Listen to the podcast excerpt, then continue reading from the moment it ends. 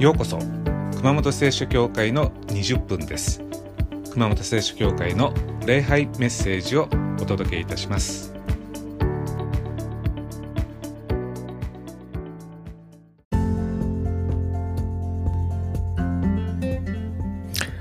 はい、えー、今週は雑学から入ります、えー、聖書にこんな言葉があります。天の下では何事にも定まった時期があり、すべての営みには時があると。これ、伝道の書というとこからの引用なんですけれども、まあ、要するにタイミングが大事だということです。何かをするにはまさにここだという時があるということですね。まあ、私たちの体にもリズムがあります。まあ、人間の体っていうのは、えー、朝起きたら、えー、徐々に体温が上がってきます。逆に言うと寝てる間っていうのは体温が下がってるんですね。で起きたら体温が上がって上がるごとに集中力と注意力が鋭くなります。でその上がってってどうなるかっていうと、まあ、大体正午から1時ぐらいにピークを迎えます。まあ、つまり 午前中が人間っていうのは集中力と注意力が大変いいわけですね。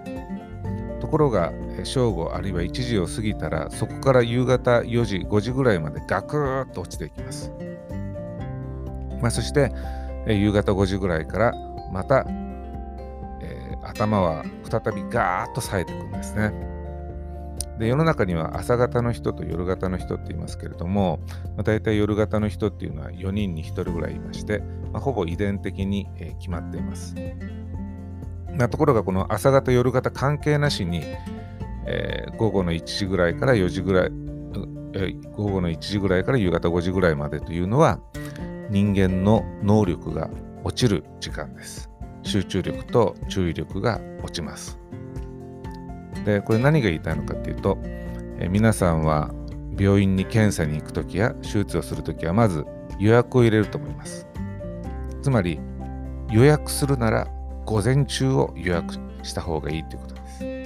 まあ、例えば50歳過ぎたら、えー、胃の内視鏡検査は1年に1回大、腸の内視鏡検査は2年に1回受けた方がいいと言われます。で、えー、さっき話したことがこの内視鏡検査とか関係あるんですね。えー、アメリカの調査では、え午後に医者が内視鏡でポリープを見つける確率っていうのは午前と比べると半分まで落ちるそうです。原因は集中力や注意力が落ちるからです。で、手術も同じです。統計によると麻酔科医がうっかりミスをする確率は午後は午前の4倍だそうです。医療事故の確率は午後は午前の3倍多くなります。あるいは医者や看護師がこう手を洗ったり消毒したりする回数っていうのは午後になると38%落ちるそうです。まあ、そういうわけで皆さん、内視鏡検査や手術の予約するときですね、ああ、午前はいっぱいですね、午後なら空いてますよと言われたら、日にちをずらしてでも、えー、午前に予約するということですね。あじゃあその日は結構ですと、どっか午前中空いてる予約入れるとこありませんか？と言ってですね、えー、午前に移すと、それだけポリープの発見率がガンと上がります。これポリープ、悪性のポリープとか見逃されたら、あれですからね、あのその後が大変ですので。はい、以上です。えさて、今日の聖書の箇所ですけれども、マルコによる福音書の8章の36節から37節です。お読みします。人はたとえ全世界を手に入れても、自分の命を失ったら何の得があろうか。自分の命を買い戻すのにどんな代価を支払えようか。以上です、え、これイエス様の言葉なんですけれども、え、36節。人はたとえ全世界を手に入れても自分の命を失ったら何の得があろうかと。イエス様の言葉を逆に読むとたとえ全世界を失ったとしても自分を失ってさえいなければあとは何とかなると。いうことであります。で逆に自分を失ってしまったらあと何があってももうどうしようもないということですね。世界を手に入れたとしてもその世界を手にする自分が消えてしまえば一体何の意味があるのかと。だったら何も手にしていなくても自分が永遠に生きる方がいいだろうということです。ますこの命を失ったらのこの失ったらという翻訳されていますけれども元のギリシャ語では没収されるという 言葉が使われています。まあ、ここで言う命というのは永遠の命のことなんですけれどもそうするとこういう意味になります。たとえ全世界を手に入れても永遠の命を没収されたら何の得があるのか。まあ、これも頑張ると、あれも手に入れると。こうこの世で生きている間、時間と労力をいろんなことにつぎ込むんですけれども、結局死んだら終わりです。まあ、これが選択肢1とします。じゃあ、それ以外に選択肢があるのか。選択肢には永遠の命を自分の人生で一番の優先順位にするという生き方です。もちろんそうしたらやりたい放題好き勝手はできません。でも永遠の命は没収されないんですね。永遠の命が没収されないためには信仰を持って生きなきゃいけません。さて、私たちは何かを手に入れるというそっちを優先するのか、それとも自分の永遠の命を優先するのか、とイエス様は問いかけておられます。まあ、こう没収されるというわけですから、イエス様はクリスチャンに向かって語っています。つまり洗礼を受けて、すでに永遠に生きる権利を与えられた人たちに語っています。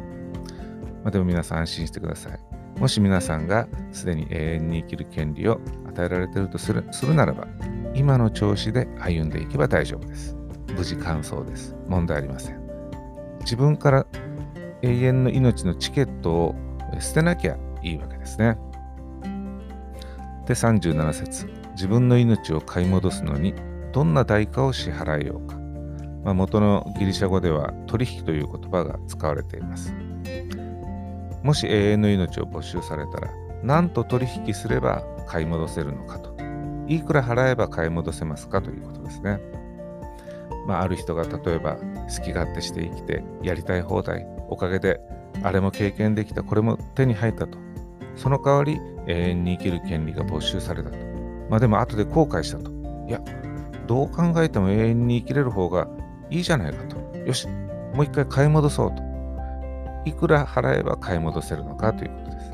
つまり永遠の命の値段はいくらなのかと。イエス様の答えは、お金じゃ無理ですと。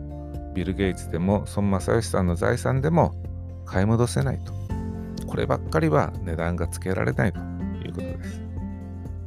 まあ、人生お金で買い戻せないものっていうのがあります。まあ、時間もそうですね。神様、時間を売ってください。5年ぐらいお願いしますと。これ無理です。あるいは愛情もそうかもしれません。いや、愛情も金で買い戻せるだろうと思う方いるかもしれませんけれども、芸人の東野という人が、えー、ある日奥さんに愛想つかされて離婚しました。まあでも離婚の後ですね、一生懸命頑張って、すごく売れるようになって、収入も増えました。そしたら、ある時、別れた奥さんが子供を連れてひょっこり戻ってきたそうです。まあ、もちろん生活のためなんですけれども、まあ、東野は喜びました。嫁が帰ってきた。で、ある時、奥さんと一緒に寿司を食べてたら、奥さんは東野の顔を見て我慢できずに吐いたそうです。まあ一回心底嫌いになったら女性の愛情というのはなかなか戻ってこないんですね。さあ、その永遠の命は時間や愛情どころじゃないと。でも、お金で買い戻せないものは全てそうですけれども、人間というのはそういうものを手にしている時というのは値打ちに気づきません。本当に価値あるもの、値段がつけられないものというのはなぜか安く感じてしまいます。まあ、例えば空気がそうですね。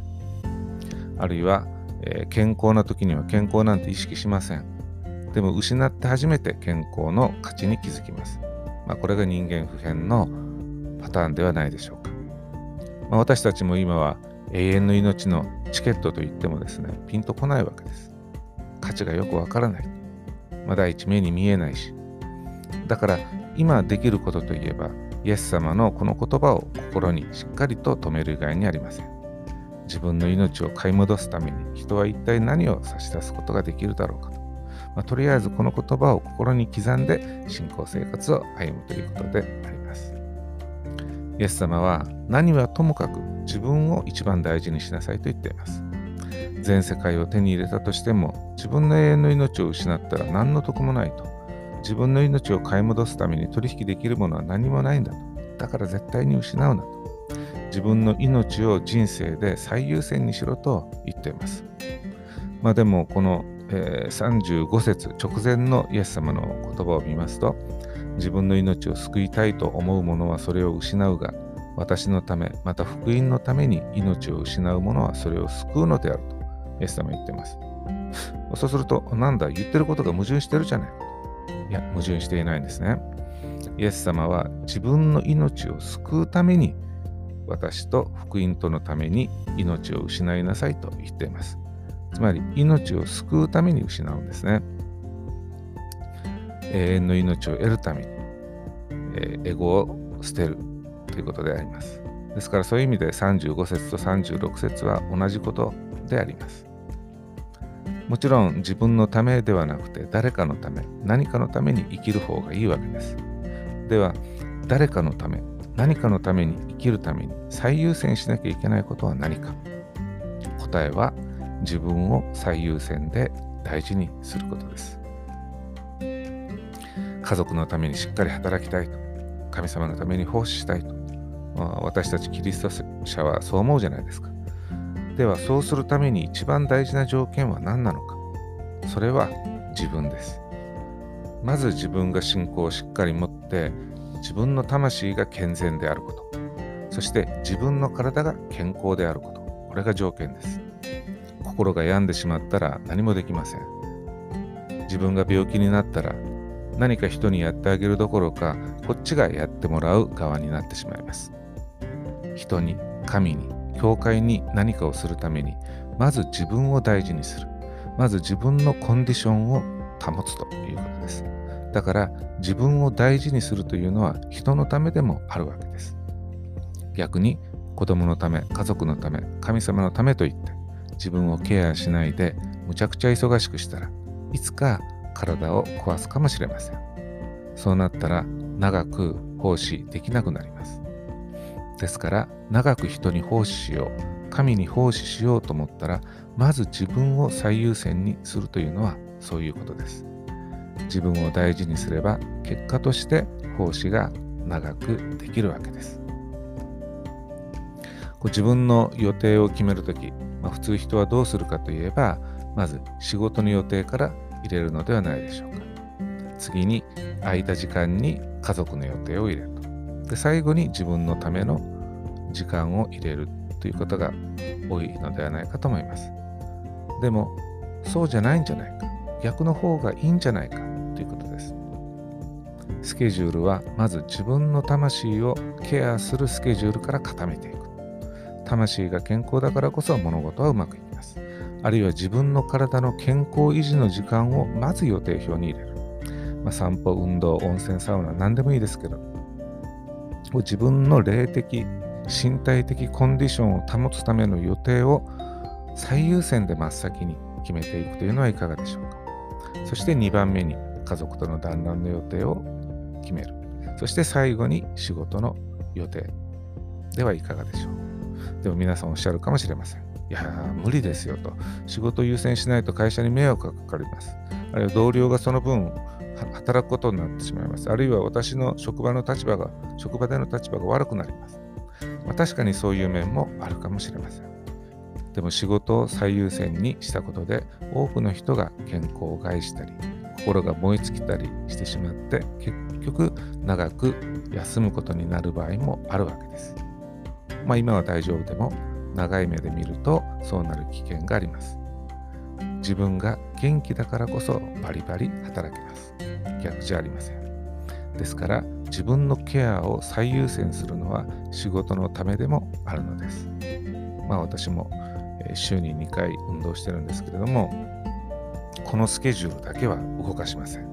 仕事が山ほど溜まっても動かしません。仕事を後回しにしてでもえジムに行きます。まあ、おかげで今のところ、え体調がいいので、逆に夜遅くまで仕事ができるわけです。まあもちろん自分を最優先にいたわって大事にしても、病気になるときは病気になります。こればっかりはしょうがありません。まあ、こういうのは人間の力を超えてます。でも自分が元気であってこそその他の活動が成り立つという事実は変わりませんだから自分のケアを最優先して悪いことはないわけです神様の御心は私たちが命を得ることです神は私たちの父であります親の願いは子供が自分を大切にすることです。天の父ならなおさらそう思うと思います。神様は私たちを愛しておられるからです。だから私たちも自分をケアするということを優先していきたいと思います。さあ皆さん新しい習慣が始まりました。今週のおすすめはスケジュールの組み方です。まず自分をケアする時間を入れると。次に家族との予定を入れると。で最後に仕事の予定を入れると、まあ、もちろんそうやってもスケジュールは今までとそんなに変わらないかもしれません。でも大事なのは自分の意識を変えることです。人はたとえ全世界を得ても命を失うなら何の得がありましょうか。永遠の命に当てはまることは今の自分の命にも当てはまります。どうか皆さん一日でも長くお元気でいてください。